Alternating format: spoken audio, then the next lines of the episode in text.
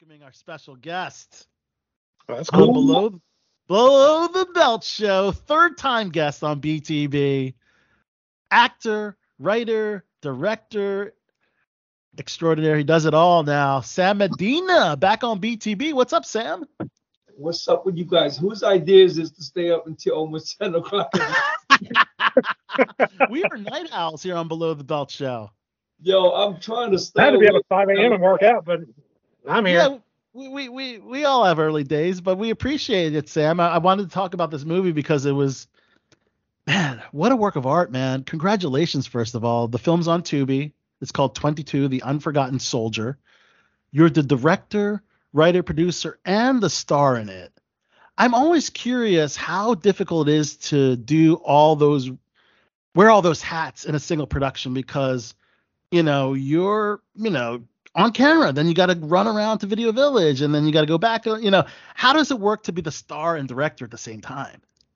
I didn't have a budget of 200 million like Ben Affleck did for um, Batman, Right. but I understand why I almost made him quit everything. I tell you, man, it's the hardest thing that I could ever have done, and uh, you know, I did it because they sh- they shut us down for COVID. We we packed our operation from when I first when I talked with you guys last, we were in Las Vegas making things and making moves, and then when we had to move everything back here, it was very difficult. But you know, we had we didn't have a choice. Uh, it was an experience. It nearly killed me. I mean, if you look at one of the pictures that they post, my my buddies post, they made a they took a selfie with me when I was laying on that on that stretcher. That's literally me every single day. Uh, you know, we didn't have a full crew. We had uh, four persons. That's all we had. The movie we had Wow. four Oh, people. man. Okay. That's that's a good film. Watching it, I did not see a four man crew. It looked like you had a full 30, 40 person crew w- Yeah, based so- on the quality of the production. Thank you, man. You know, we we I had I've been blessed. Uh, I I took every single lessons from every single directors, and I've been blessed to have a lot of legendary directors under my belt, and so I learned quite a bit what they do. Matter of fact, how I was doing it because I'm acting and, and directing. I got to make sure I hold the cat, hold the the monitor to look at. I never went to Video Village. We didn't have Video Village. Okay, we had cameras. Uh, Right. And so I would hold a little camera, a little monitor, and I look at the, the framing to make sure it's, you know, it's Right. legit what I want. And then from that, I have to watch the actor and I have to make sure emotionally ready to feed the actor to make sure their performance does not, you know, lack because of Yeah, my fault. right. And how I was able to do that was I normally get everybody's coverage first. And so that way I give them more opportunities to bring their goods. And then after that, it would just be me. So I I was always the last one to do the takes. And I didn't have time to learn the lines. And that's how I learned the lines. I mean, uh, my wife, who's the who plays the therapist in the in the movie, she worked in the office Oh, she did great too. Thanks, man. Yeah, she worked in the office for like like 40 people, you know, and we, it, it took us two and a half years, you know, because I, I remember when I, I spoke to you guys, I was flying back and forth, and Yeah. then you know this was in post production for for over a year, and then Oh, us geez. talking to all these distributors, uh, they were just gonna take your movie, man, and run. And that's one thing that you guys gotta understand. If you guys do anything on your own, Mhm. is that how we're doing it now? you- don't want you don't listen you don't want to go to any sales agent you don't want to go to a distributor they're going to take your movie gonna, yeah, because you're going to get nothing from from when they do that. That's why you have to do everything yourself, and it's just a lot more work. well you know it, it is but the thing is that we're not $50000 in the hole and we someone Yeah. else jacked our movie for five seven and ten years it was a lot of work to be honest with you because Mhm. right now what you see is, is this is our production studio i built this studio uh, after katrina it's actually a recording studio so i have all my production equipment here so if you look at here this is all my my production equipment Oh, Wow. all my production equipment. Look equipment at that. all my music equipment Holy smokes. Look at all that. my music equipment Well, that is, that is a lot. Yeah. This is the mic booth with the lighting and camera gear in the back. Nice. So we we we're one stop shop. We do everything here, man, and and that's how, you know, like I I preach that to to independent guys, you know, because at the end of the day, you don't always have the studio money, and so you have to make something happen. You can't just sit and wait, and that's why you know with us with this film. We couldn't wait because there was no crew. That you couldn't leave the house. You couldn't do a lot of stuff, Mhm. and so we said, well, we want to do something for our veterans, and we we shot the film at first it was just um, really a camera test.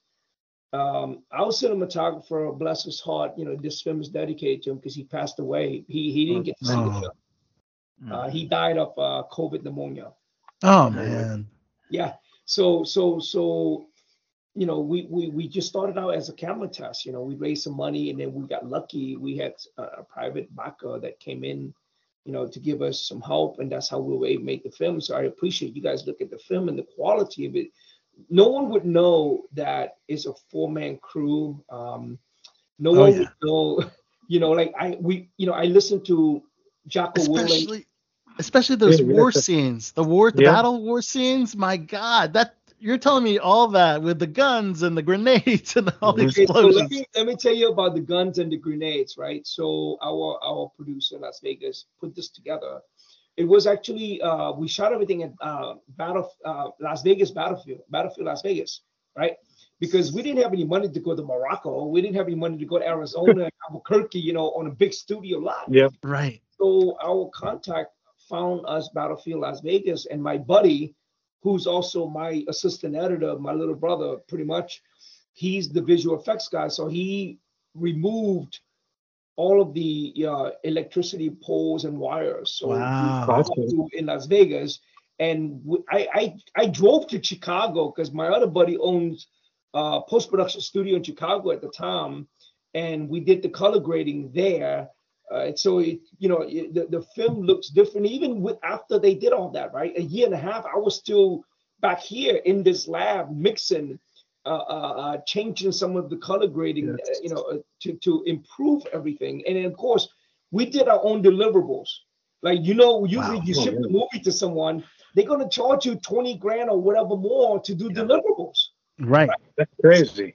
That we- is amazing. We did, yeah, we did all the deliverables here. I mean, it took us four months to get, you know, past QC for you guys to even see the film. I mean, I was convinced you're in the Middle East. I mean, I saw sand, I saw Middle Eastern actors, so I was convinced you're over there. That's all it takes is the right actors, the convincing. So my wife cast those guys. Uh, one of my buddies, Zico, I said, look, after this, you're not gonna play a terrorist anymore. I, I, I spoke about being in the film. At the time, I just didn't have anybody. So my wife cast her friends out of California, and they came in for these two days. And she actually was the costume designer. She went on eBay and she bought all these costumes, and she literally aged them.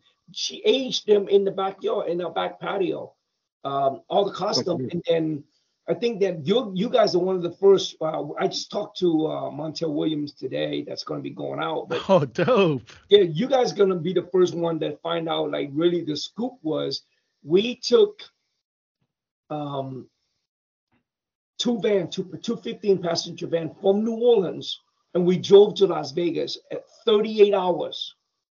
Oh, wow. get- Oh, that's a that's a long trip. I mean, we had to we didn't we, we normally we normally would go to Dallas, but I need to pick up uh, a two crew. Right. Mhm. So we went through Houston and San, San Antonio. Then we drove up. We drove in 38 hours straight in. We slept that night. We filmed three days. All the battlefield, all the flashback scene you saw was only filmed in two and a half days. That's all I had. no way. That's all I had. Wow. That's And crazy. then, That and then- was and then- and then- impressive. dude, on the on the on the last day, I was literally. You saw the scene when we we did the cookie stuff, right? You Yeah. know, I, I, my Mhm. guys, that's a real story. A lot of those stories, like one of the guys that are our helper, the guy that's on the 50 caliber machine gun, because we trusted him. He's actually he just came back from Iraq like two years ago. We trusted him with the 50 caliber, no one else. That story is that what happened to him and his friends in Iraq. And when he was telling me this, I was like, yo, this is kind of dope. Like, you guys are nuts. He said, dude, he said, dude, please put this in the film. So that was a scene of his Well, I'm friends with a lot of Army Rangers, and some of the stuff that happened over there, cannot be released to the public, but it, it was crazy stuff that happened over there.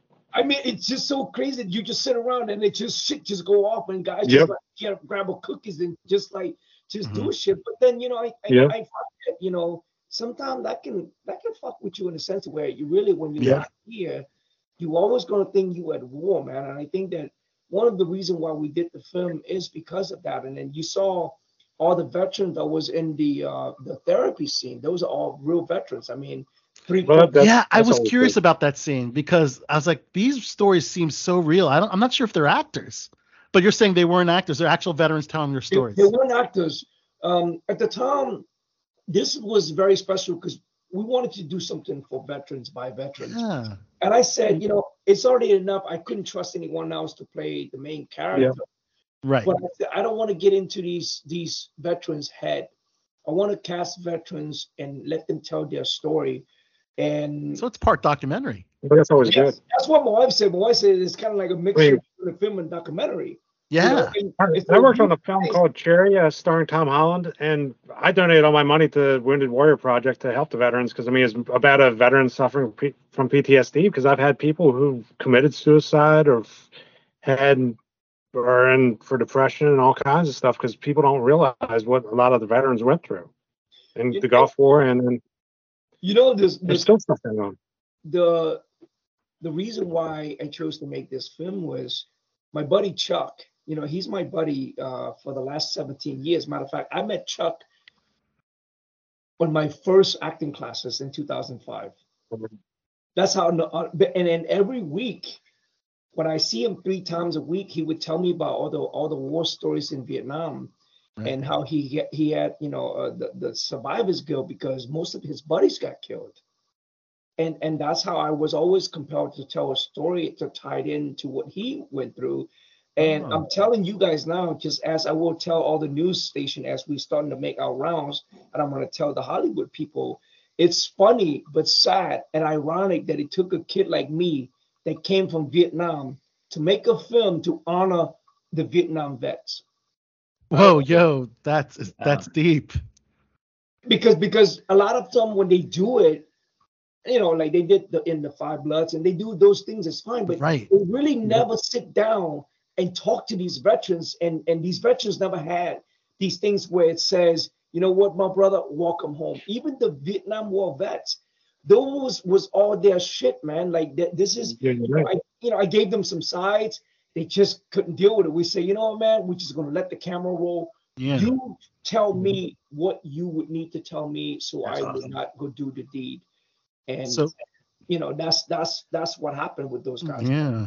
So Sam, the title of the film, 22, The Unforgotten Soldier, the number 22 is a big significance because there's on average 22 suicides a day from veterans um, from PTSD. That's an accurate uh, Yeah. statistic, correct? Actually, it's is is is a it's slightly higher now because they they locked all of them down after you know when they did the COVID, and none of the veterans can go and get their treatment, and so they were locked down in their house. Oh, so what I was told, Yeah, wasn't good. uh, Williams today, that the numbers have climbed a lot higher because Oh God.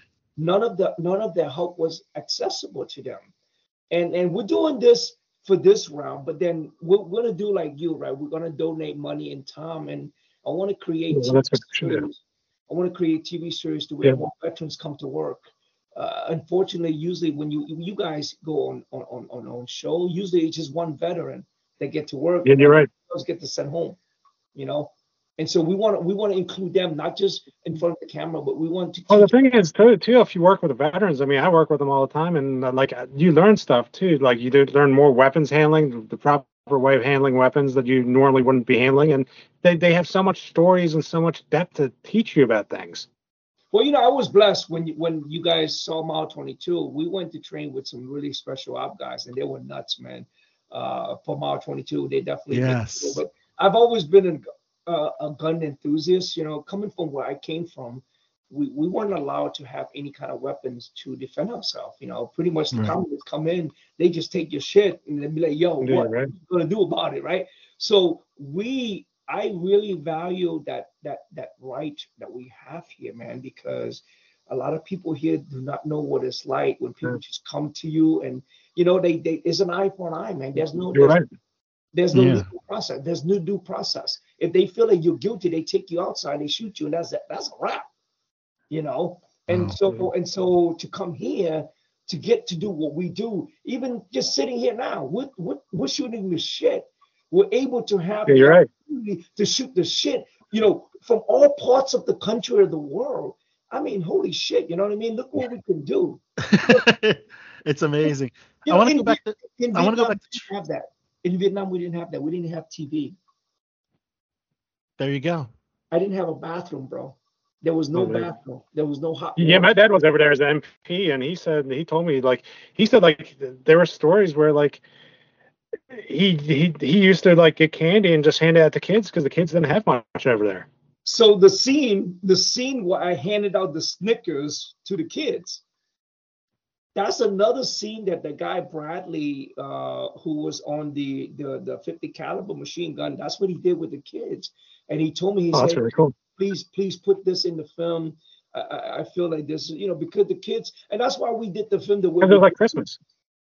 and, and and you know because because I feel like all women are children, uh, most of them are Yep. just casualty of wars. And you guys got to understand, I'm old enough to where you know when the Vietnam War was over with, I was one of those little kids. Mhm. You know what I mean? So I didn't understand how how that feel, and I think that that's why we made a film uh, like this. You know, because Yeah. a lot of my buddies in, in Hollywood they wanted to change everything. They want to change all the actors. Well, they want to make. See, the thing is, they don't want the reality. They want it to be like more cinematic, and you can't do that with like actual war stories. Or you need to keep everything real. You know what I mean? It adds more to it. Now And you mentioned Charles tried. Rooney. Charles Rooney, who was played Chuck. He's an actual veteran and a, a good friend of yours, right? Yeah, he's a Vietnam War vet. He the stories, everything he told you in to me in the story to keep Yeah. us alive. That's all what happened to him in Vietnam. Wow. That, that- you know, he's he's six three, and he's one of those tunnel rats with the 1911 gun in Vietnam, bro. Wow. Oh, dude, yeah, yeah, that's cr- that's crazy. His story was so compelling to me, man, that it was just like, okay, how do I want to? I want to leave. I want to leave him to leave something in a legacy to his grandchildren, great grandchildren, great great grandchildren, and it took a whole army with everybody coming together to be able to make it to where they could see his story. And even a lot of his friends, like, wow, man, we didn't know you feel that way. And a lot of the friends, the colleagues of the veterans that are in the therapy session, they were like, man, I didn't know you were thinking about those kind of shit at night. So I think that it gave the, the audience a different view of what it's like, Yeah. even though sometimes some of them they look like they're okay on the outside. Yeah. And on the inside, it's like, yo, whoa, you know. Oh yeah, well, the, well, the thing is, like, if you do you actually hang, hang out with like vet, uh, veterans during like the Fourth of July, it's some of them can't handle it because the just explosions. You have to. People don't realize that that really affected a lot of people. And you you dealt with that with the banging on the window at the diner. Oh, and, Mhm. and that's why I put those kind of things like that. Yeah. in, because I feel that you know a lot of time they just don't know, and and things can happen with even with firecracker and things like that. And and you know we we we did that in that sense where they wanted to glorify things, right? And for Yeah. me, being around all those guys, I I felt and I saw, and my intuition was saying, you know, when I walk away from this, I walk away from it. Yes, with a heartfelt thing with strong emotion, but I walk away. They don't. The moment the film is over, they go right back into facing what they facing when Yeah. they go back mm-hmm. home. You Yeah. know? And that's why we made the film the way the way we did it, man. You know, you know, collectively, quite a few of those things, right? It, my buddy Chuck would go in and say, like, like when when the the the the thing that got me chill was we were filming the first scene. The opening scene was very heavy. I wanted the film to where when people saw the first scene, they're gonna be like, "Yo, what am I signing up for?" Because I feel like you know, there's no easing easing into it, right? I wanted to make sure, like, uh, you got to Yeah. understand this is a very strong subject matter, and you're gonna go through this. But you know, when we did the reshoot to where I wanted to get different coverage of Chuck, Chuck was the one who told me, "Hey, brother, you know, at the end, can I just tell you when you asked me, was it easy to come back? And I can just tell you, no, it was never easy, but we are Marines. And I cut to the title. That was him. That was That it. Hey, that is cool. You know, a lot of those things, the guys, the guys pitch in, man. Like at the end, right when he says, you know, um, you know, Sergeant, you know, Daniel Hernandez, Semper Fi Marine. That's him, dude. That's it. He's like, hey, brother Sam, can, can I do this? I say, bro, so, do your thing. I so, just step back and I let the veterans do what they do. Yeah. So, well, and then the other thing is with Vietnam too. A lot of these guys were treated really rough when they came back too, so that didn't help matters either.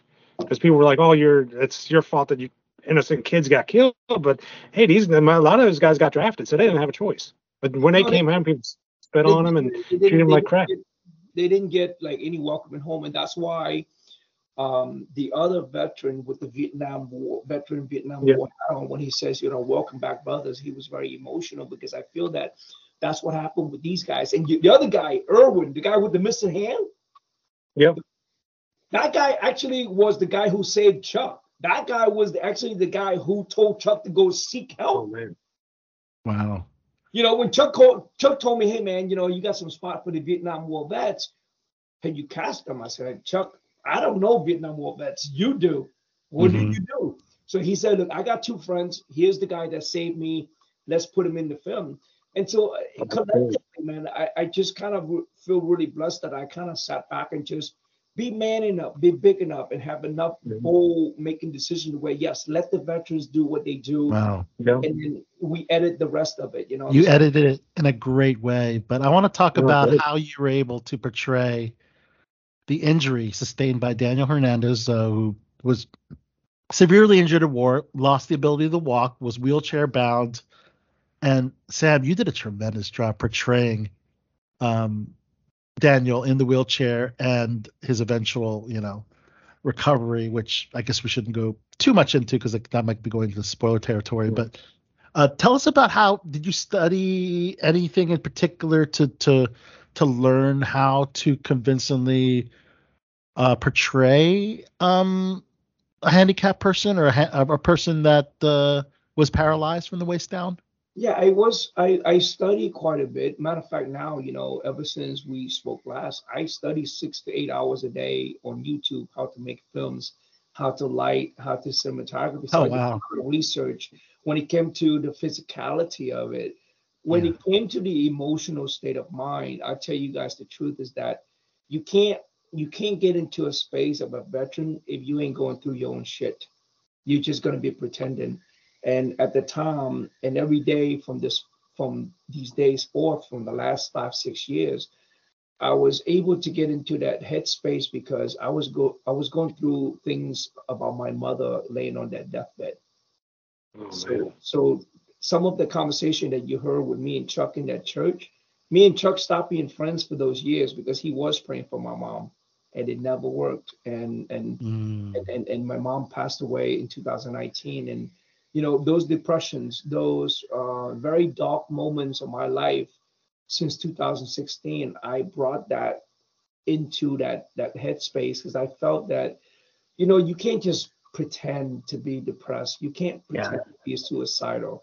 You got to really either go really deep and dark or you don't go at all. And because I already had these feelings and these darkness that was already bestowed over me already and that really i went in you know realistically you know people people get upset at people who do method acting. Is that method acting? Everybody have a method. It doesn't matter what method yeah. i don't have to be an asshole to you just because i'm a method actor I think some people are method actor. They just want to make that asshole to you. Right. But you know, you guys have talked to me like if I was a regular Joe Blow, I don't care because when I talk to you guys, it's just regular dudes just talking shit. Well, well, well, that's how I feel too. I mean, like, but sometimes you get on sets and you have these guys who are just prima donnas, and you just just zone them out because they just yeah. Just I, I get it because a lot of times here's here's the thing that I learned because I kind of you know straddle both sides of the fence Right. Some normal people, when you are too nice to them, they feel like you're just regular, and so they take advantage of you. They say, "Oh, you know, yeah. this regular," so they walk over you. So then, therefore, some actors, when they become a big hit, they they turn around, they act, behave a certain way. But what they forget is, you can act that way. You can act ugly towards yeah. the people that was ugly to you, but you don't have to be ugly to the new people that you met because they have right. done you anything wrong, you know. But I understand that. And Method acting is like I saw like Brian Cox knocking that guy for for for for you know uh, method acting, but I'm like, yo, you Brian Cox, you've been doing this for four decades. Yeah. You, you don't need you don't need that anymore. You don't need you you, you just wake up and you Brian Cox, do some younger kid yeah, that's right. 20 years older than you, man. That 20 years younger than you, you know, like he's still learning. You know, Brian Cox is, you know, the man. I mean, he's you know one of the pioneers that we love. So I feel like unless you act really out of character, whatever whatever method that you use to to be uh, uh, become a character that's your own choice of creativity that's and that to me each one of us bring a certain element to anything that we play because of our yeah. life experiences mm-hmm. you know but yeah. that's you know when you ask me about that the physicality is something i learned but the mental and emotional state of mind was something that i was going through and i will always go through that every single day man no matter what mm. and i have that guilt you know, and that guilt never go away. And that's what I use for the film. And that that's a good deal. And and and and that, you know, when I was writing the script, I was listening to Jocko Willink every single day for four to five hours at a time. And I chased him for a year. And his wife and him oh, finally gave us the okay to use Jocko Willink's voice, dude. You know how happy I was? Wow. I was like, yo, it's fucking Jocko, man. Like, you know, if you listen to his voice, it's like, oh shit. Like you would go to oh, war, you would die with this guy, like no matter what. And so I, I, I thought that was so important because I was listening to him, and he really helped me to get in a good headspace to to make sure I'm okay as well, man. Because mm. I listened to him not just for the yeah. film, but just for life. And, and, and that's that's what I did. So when you ask about that, it's just because I was going through a lot of deep and dark shit, man. I mean, I still maintain and manage it now, but it was because of that. So when you saw me with the guns, you know, uh, by my temple, and you see the tears, it wasn't fake. It, it, it, you guys would know if I was legit. Yeah. You know? That's that's the you know the the big the, they say the camera is the biggest lie detector. You know you if if if the moment's not real, the camera's going to see it because it's it's right here and yeah. and so you have to you have to make those true moments and and you know and you know you had your stuff that you had to pull on and then you you you kind of stacked the deck you had all these people who had the actual real moments to pull on so so you kind of had this uh i mean they just had all this wealth of of real moments that they that they could bring bring that truth to your movie yeah that, yeah man I, I have so many people to be thankful everybody including you guys who's helping us promote yeah that's why when I post, it's like I say, it takes a, a battalion, it takes an army, because once again, we did this with no studio help. We did this with no, you know, we didn't have a hundred mm-hmm. crews sitting around, right? So when I see, know, I think that's I think, think you get more uh, a better film by doing it that way because then you can have be more involved and you can get a better performance. Less cooks in the kitchen. Um, yes, mm-hmm. but I, I'm gonna tell you, bro. I lost 25 pounds. I never was able to gain it back. it was it was it was lovely, but it was it will never be something that I'll do again. Right now, we're, we're, we're making the, the film for my wife, the action thriller, because when we decided to do 22, we push her career back three years.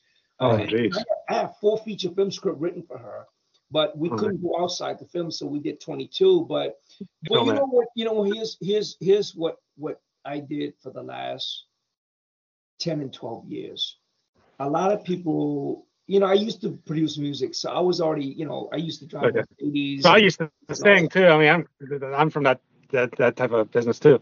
Right, and so now it's like for the last 10 years, what I did was I purchased a lot of film equipment and lighting equipment. And if you if you know how to build stuff, you know how to do stuff, brother. All you need is a little decent little camera and you get together with your friends and you can shoot stuff, yeah. right? So here's the thing. Most of the friends in the movie, Chuck, you know, Mary um, is is a lady that I I directed a TV series for Pureflix and I cast my friends. All the guys that Marines, they're my buddies. So I had this all this wealth of actors that were, you know, that were available so we could yeah. do them and and so when we got to Las Vegas, the reason why you you guys saw that was the the film crew, the camera crew was four people. We lucky we got help because logistically we can't touch the guns unless somebody else watch it. So the right. Battlefield Las Vegas people, they were all veterans. Everybody Oh, at, at good. Las Vegas was veterans, and they were laughing at Bradley because we made Bradley play a Marine, but he's really in the Army. So he was getting his balls busted the whole time. Oh, you're Marine boy. Oh yeah, the Marine, Marine and Army don't get along. Same with Navy. It could be worse. Could be Navy. They hate Navy even worse. But the funny thing is, my buddy who's who's like wheeling me in to get my medical, Yeah. he's actually he's actually in the Navy. He's he's David Fulton, and he did a lot of Oh. our consultant, David, and also my buddy Monty. Monty uh, is actually he teaches in in um, Reno, Nevada, and also in San Francisco. He's the That's original guys from the from the from the Marine from the Mossad. Oh So man. we, yeah, we had some really, really deep guys in there, and all those guys were, well, you know, loving, man. And that's how we're able to pull this off because, like, we started pitching the, the film to some studios now to get funding for future films. And they were very shocked. They said, How can you do this? I said, Well, you know, when you when your back is against the wall, you kind of come out swinging. Did and right? we did everything we could. And, you know, we didn't have like $10,000 to send the whole Yeah. film to a Well, see, see, I'm in the same boat. Like, I mean, when my show got canceled, everybody wants to still do something, and it's like a lot of them were, were just normal background people, and they just never did anything before. And I'm trying to get it back together, but it's like just not Yeah. easy. Well, But- you know what it is, man. It, it is never easy. So what it is is that I guess you got to have a handful of people around you that really, really strive. For Yeah, they're they're loyal and they're and we they're, they're dedicated to it and they're willing to work and Yeah. giving what they can. you know, it's, it's hard because I think like a lot of a lot of the thing about us when we pursue dreams is that a lot of times life do get in the way and life tests you to see Yeah. whether you want it Yeah, or you're right. and and I feel that um, I just gave myself um, like a like a no win situation. Like I, I do or die, in the sense that I, I became so obsessed with this because I know I don't ever want to go back to construction because that's what I did back There you go. 2005. Well, I did that too. I did bricklaying when I could- when I was like 14 years old, There and you then uh, But I got tell you, around when I was 18. I wish I wish I had a person. I wish I had a person who could build shit for me. I don't. See, I, I could, but I'm too far away. So yeah, I want to ask a question, Paul, if that's okay. Um, Yeah. um, how did you get the film on Tubi? Because this is a great platform. It's a free platform for for folks, which I think is great, and you can see the 22 for Unforgotten Soldier on Tubi TV. So here's the new deal that a lot of a lot of um, people may not know. We did a year and a half research, and through every sales agent we talked to, even Lionsgate, Grindstone, Vertical Entertainment, they're like, "Oh, we see you guys have talent in front of the camera, behind the camera, but we're not into the war movie right now. Why don't you make an action film and come back to us?" So that's why we're on an action film because they didn't want the war film, but we realized that the film was going to be hijacked and we'll never see anything of it. So way back in the days when I used to do music, we literally would have to take the CD and the cassette to go do consignment at um, Virgin Records, Tower Records, single-handedly. So now I don't know how however many years ago until now when iTunes came out and when Spotify came out, an act- an artist can sell their songs on there, right? So then you didn't have to do consignment. You could become a big star. You don't even need a record label because the problem is you need the distribution channel, which is the big, Right. big money Yeah. making machine. So four years ago, no, now it's five years ago, there's a company called FilmHub. Okay. FilmHub came out and they are the middleman. So what we did was we pitched to them this this uh, the the title, and it took two months to to to clear the the quality control. And you saw the quality we have, and it still took two months, right? oh man, And then now we first it went on Amazon. Eventually, we're trying to get them to do Amazon as part of the subscription package and not the TVOD. Uh, and so, and Mhm. then you know what happened was even at the time, right? We made the film, we pitched to everybody, and it was on Amazon. So it was just like, okay, well, what's next? And so when when we cleared QC, Amazon picked it up the next day, and then I'm on LinkedIn trying to network. You don't understand how many CEOs, content acquisition people I email, text, comment, you name it. So happened I came across the CEO of Tubi. Nice. And we connected, and I say, look, man, we have a project that we need your help. We've done the creative part. We need a platform to showcase to to the U.S. what these soldiers and what these veterans go through.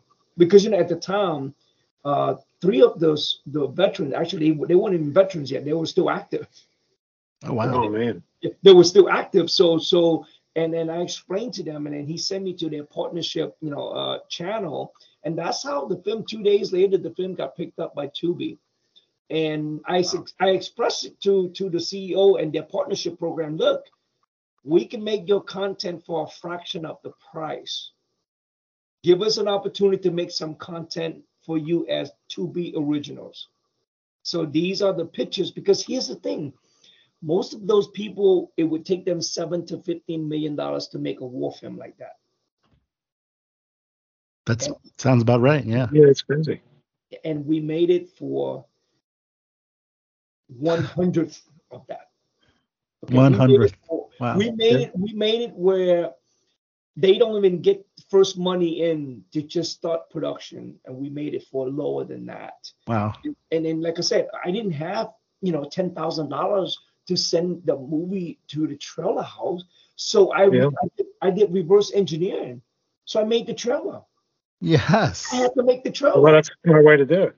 Yeah, yes. and, and, and, and then you know at some point some people was like, hey, you know, um, you know the trailer is really dark, dude, because you look like you're gonna commit suicide at the end. I said that's the point. I want you to look at the trailer and really see the film to see if I'm gonna pull the trigger. Yes. I yeah. want to hook you into where it's like, you know, even my wife was like, oh, you know, why, why did you cut it off? Uh, you know, before we realized, I said, I want you guys to understand and go, wait, I want to see if he does it. And and and that's all done because yes. we didn't have the budget. We went and like like you know the one sheet the for press tour right now that you guys gonna see, we didn't have another two, three, four thousand dollars people to write it, so I wrote it.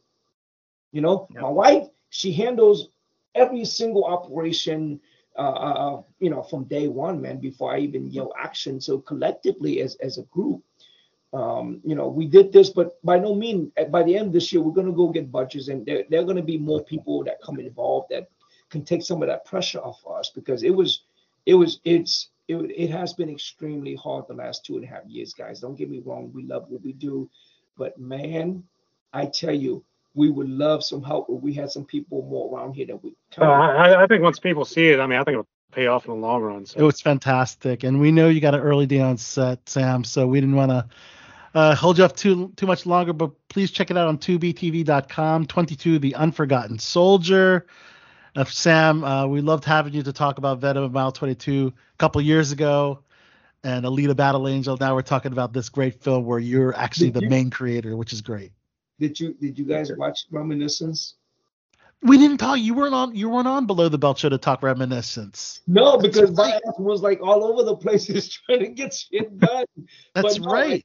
I, I got to spend. I got to spend about off and on three and a half months with Hugh Jackman, dude. That was so great. Dude, oh, that's really wow. what a role. You know, I love his work. You know, like Thandiwe Newton, uh, uh, uh, Rebecca Ferguson from from the Mission Impossible. Yes. And, I mean, you name it, man. Yep. It was it was amazing, man. Cliff but Curtis, I, I, Daniel yeah, Wu, yeah.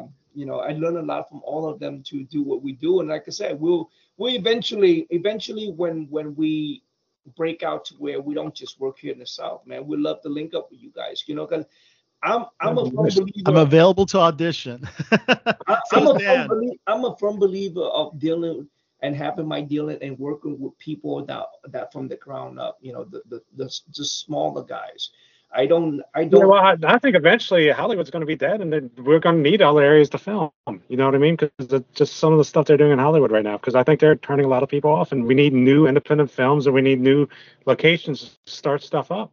Well, you know what we do is like this, right? We we we, we need their big machine in a certain sense, but then what we do, we turn around, we hire our own people, and we have yeah, that's a unit. You know, that that way, that way you can you can reach back and grab your buddies and grab your yep. associates that you like to work with and go from there. So it's like I, I don't necessarily just all of a sudden just like take off and be like, okay, well, you know, yep. guys, I'm in, I'm in LA now. No, I want to work with guys that I start out with. I want to work with guys that, hey, oh, Well, that- That, that's the best way to do it because yeah, you, you guys were the first one to interview me, and you know, for Thank me, you so I, much, Sam. yeah, this is great. I like having dealings and working with guys that sometimes don't always get a chance in the Hollywood world, and that's why you look yeah, at up, up around here, I mean, there's a lot of hungry actors that just don't get that where, chance. you, I mean, where, are you, where are you guys? um, I'm I'm in, I'm near Gettysburg, Pennsylvania. I'm in Hanover, Pennsylvania, kind of where Utz Potato Chips is from, and Snyder's. Um, and uh, the the rest of everybody else should be in the DMV, right? I mean, DC, Maryland, Virginia Pennsylvania. area. Yeah. Yeah, the the, the Mhm. Maryland, DC, Baltimore, uh, that that window, Okay. okay. Mid Atlantic. Uh, where are you? I'm also in the Mid Atlantic region, but I get into New York a lot. So Oh Yeah. yeah. No, because Mhm. you know I used to I used to drive from here to uh, to New York, so I cross some of you guys' state. When they call me, Okay. I have to drive to New York, and I go through all those state up to Baltimore, all the way. up reach to- out to me, man. Let's grab let's grab a drink, man. Let's grab lunch. You know, I mean, and that's the thing, man. Like eventually, what I what I'm trying to do is I'm I'm I'm pitching myself to these studios to do guest directing on TV series. That way, I can work with my buddies all over the United States. no That's matter cool. where we are. Um, because I have a couple of friends, they do that. They'll do five episodes in one season, another one, and they do. Do you it- know that that there there's a big film market starting in the Ohio uh, Pittsburgh area too. You might want to check that out. And they, they use a lot of guest directors on that. So I don't know if you're into. I mean, I know Yeah. Paramount's big and starting to do a lot out that way. So I've worked on a couple shows out there with them. And Mhm.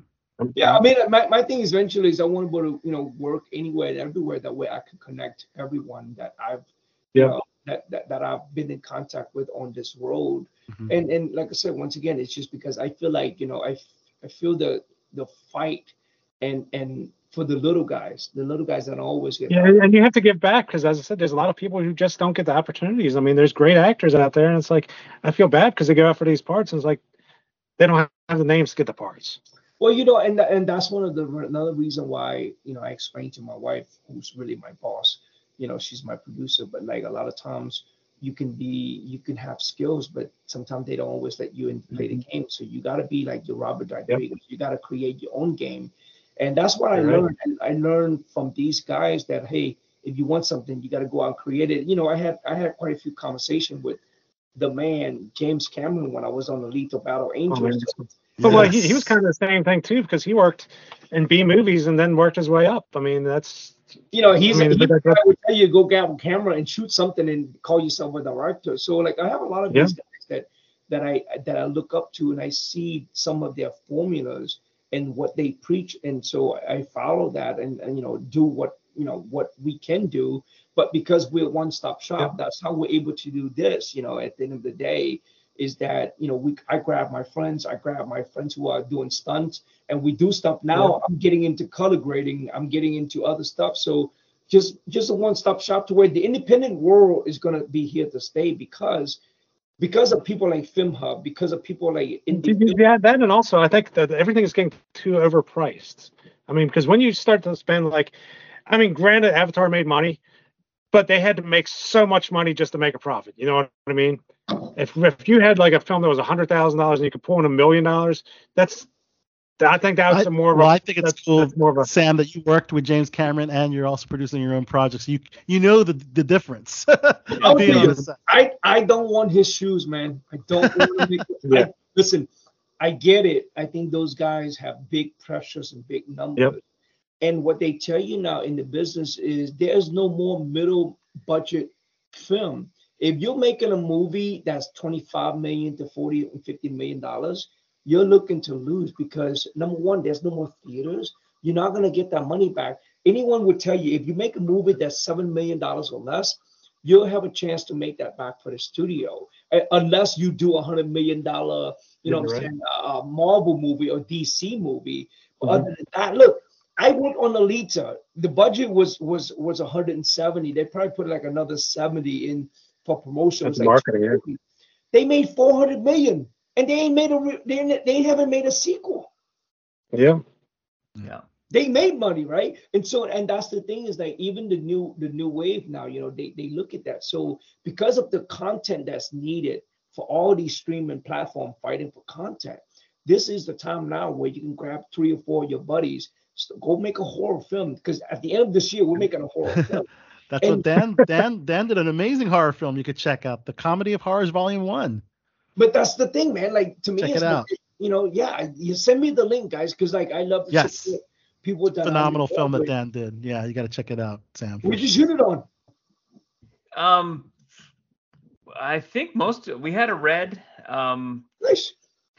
We had a red for the first one, The Night Watchman, and we had a red for parts of the. Um, so the, the the Comedy of Horrors is an anthology. So a couple of them had the same camera, and then there was one sh- one segment shot in in Atlanta. I, I don't know what they used down there.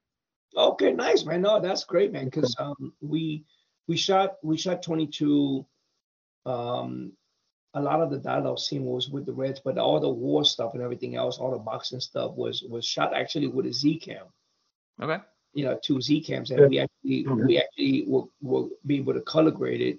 Uh, but now because I I own six Black Magic cameras, I'm a poor man filmmaker. So I don't have any Reds, and so it's it's just all my Black Magic cameras that that I'm using now uh, for the film. But yeah, man, like I, I really congratulate you and you, you know, hats off to you because I feel like you know guys like us are going to keep our friends and our colleagues working. And Yes. if there's anything Right. that I can do to help you guys, bro, you know, you you know, you let me know, man. You We're know? happy to audition, all of us. And I can't take credit because it wasn't it wasn't my project. It was Ken Arnold's project and Dan DeLuca's project, and I'm the one that they pu- brought along for the ride. So I'm I was just there to, to be part of the crew and and and and, and act and and just you know contribute to the to the to the soup. You know. Well, I think that's fine, brother. However, however you contributed, you contributed. I, I don't find anyone too small or too big for any Right. part in any project at all because it takes everything. And that's why I don't have a first AD. I don't have a second AD or D on my set. I make my own schedule. I get my own location. I Oh, make that's the best way. I do it because you know what? One thing I can't fucking stand is the first AD who yells at you. Yeah. yeah. Yeah. Oh. Yeah. You're gonna hear this about me. If any AD ever yell at one of my crew person, that AD will get fired. There you go. Oh. Because you know they unhappy for whatever reason. Dude, I was on mile 22 and the dude was like, "Where the fuck is Medina?" I literally was next to him. I said, "I'm right here, dude. Like, I love this. I don't go anywhere. You don't have to yell." Yeah, chill I- out, right? I find that most AD they're so upset with life. Like they always, I don't like. You know, some directors are like that too. Because I work with Peter Weller. He made people cry because he oh. just would be yelling at people say this? Nonstop. Peter this? Weller, the guy who was Can I RoboCop. say this? You guys bleep it out, okay? All right.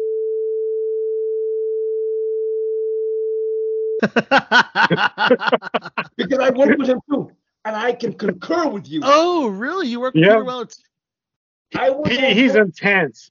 I- man, let me tell you something, bro. He just really is awful. Fucking- He don't know how to direct. I was Yeah. on Game of Silence with him, right? I was on Outsiders with him, so it's like uh, he just would make people cry. I was like, man, you can't be doing that. He, he he's just mad because he never made a career after RoboCop, Ooh. and he takes that out on everybody. You know, he Wow. walks in, he, dude, the guy, Yeah. The studio. You see, most people were happy to see him at first, and then, then he's then he started acting that way. and They were all True like color upset. show. Yeah. Bro, Yeah. listen to me. I couldn't stand him when I saw him from the first. I did two episodes. I was just like, yo, this dude is on some other shit. Because here's the thing: the studio felt bad for him, so they feed him jobs. Yeah. They let him direct, you know, different TV Uh-huh. shows, right? But at the end of the day, he's not some prolific director. Let's be real, okay? No, You know, he- he- he- he's he's just another guy that get the job done. But it wasn't like, listen, he came in and he started yelling. He started, ow. yeah, he, he didn't stop. He he just went off, and I just said that one girl on set was going to cry. I was like, dude, you can't be doing that. It's like, you cannot you cannot do that to people. I like you know I you know Mhm. I don't talk to people that way. He went off on set, dude. Like literally, like you know, go off on set, like yeah, you know, look, if you you if you gonna listen to me, you want a fucking you want a motherfucking eight hour day or twelve hour day, you're gonna have to listen to me. I asked for my mom to 15 minutes ago, and I don't. I'm just sitting there like I'm saying, yo, listen, bro. Yeah. You you you might be RoboCop 1984, Yeah. but you ain't you ain't no cop right now, bro. You know, chill out. And I find that Yeah. you don't have to strut your power that way to show that you know what you're doing. yeah. I, I, I mean, like if somebody's like, I mean, if you're filming something, you just take somebody aside, say, hey, uh, could you do it a different way? And and they're more responsive to that than just like flat flat out yelling at them. he's just insecure, man. He didn't. He, Okay. he Is didn't have? Well, we we do uh we do have to wrap up tonight's show. Uh, Hey, so we, listen. we I would tell that to him. I would say that to him in his face. it's okay, guys. Sam, I'll we thank you I'll so much, my man. Sam, we appreciate it as we're sadly running out of time. Um, check out 22, The Unforgotten Soldier on Tubi TV. Sam, one more promo for old time's sake. Let us know who you are, plug for uh, 22, and let us know you're on Below the Belt Show. Hey, I'm Sam Medina. Thank you for having me. Below the Belt Show. Thank you so much, guys, for the support always. You can watch 22 The Unforgotten Soldier right now on Tubi, or if you want an HD or you want your own copy, you can go to Amazon Prime Video and order that from there. And give the shout out to these guys who's always been in my corner below the belt show, who's always helped me supporting everything that I do, guys. Thank you so much. All right. Sam, thanks so much, man. Have a great night. Okay. Best of luck on your project Yeah. tomorrow. Thank you, man. See you guys soon.